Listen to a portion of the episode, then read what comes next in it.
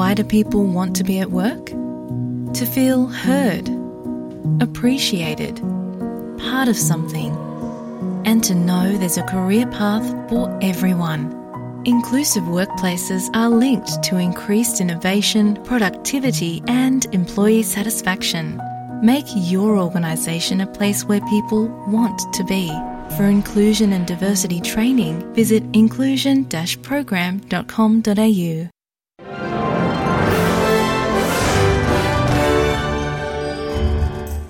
Welcome to SBS News in Easy English. I'm Katrina Sterrett. The federal opposition has called for more transparency from the government on its plans after the release of dozens of immigrants from indefinite detention. Immigration Minister Andrew Giles has announced that 80 migrants have already been released from immigration detention after a High Court decision last week found indefinite detention was unlawful. The reversal of a two decade old decision was delivered in the case of Rohingya man from Myanmar who faced the prospect of detention for life because no country would resettle him due to a criminal conviction for child sex abuse.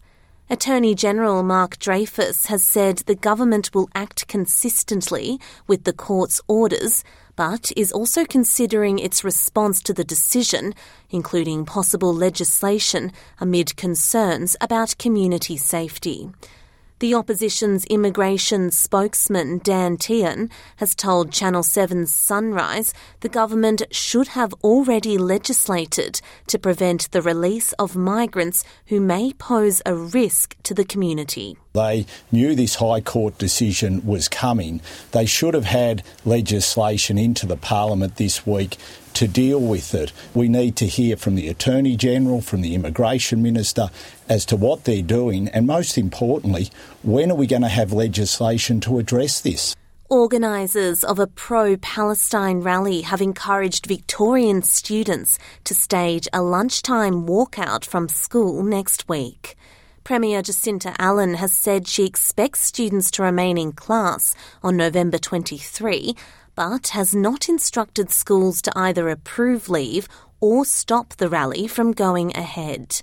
This comes as opinion appears to be divided on whether the war in the Middle East has made Australia a less safe place, with a Resolve poll published in nine newspapers finding 36% believe Australia is less safe, 32% disagreed, and 32% were unsure.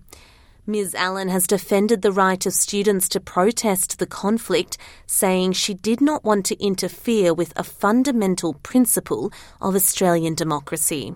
Victorian Education Minister Ben Carroll says schools can decide whether or not they punish any students who choose to join the action. The expectation is that it is a normal school day, so attendance requirements are required in relation to uh, that sort of uh, suspensions or any punishment that will be up to the school community. New housing figures show Australia's rental market has worsened, with unaffordable housing spreading to regional locations and rental price hikes exceeding wage growth. The Rental Affordability Index has found rental affordability has dropped in every city except Canberra and Hobart over the last 12 months. Regional Queensland is now the least affordable place in Australia when comparing income to rental prices.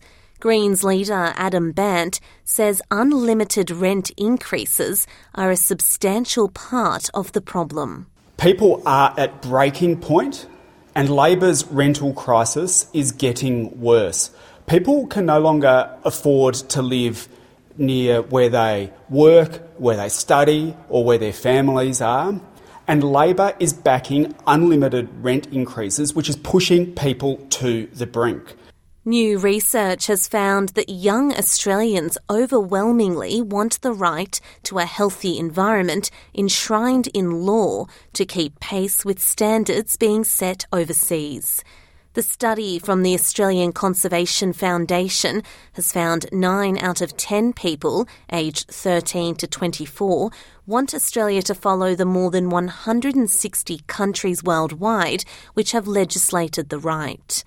Independent Senator David Pocock has a bill before the federal parliament that would require decision makers to consider the health of children when making significant decisions and to factor them into coal and gas policy. The Senator says legislating an environmental duty of care to children's health is inevitable. This will happen. It's up to this Parliament whether we decide to have some leadership and make it happen now or kick this can down the road and continue to not listen to young people and to not take them seriously. There is a shift happening. People are expecting more of their elected representatives, and I think Politicians ignore this at their peril. That was SBS News in easy English. I'm Katrina Stirrett.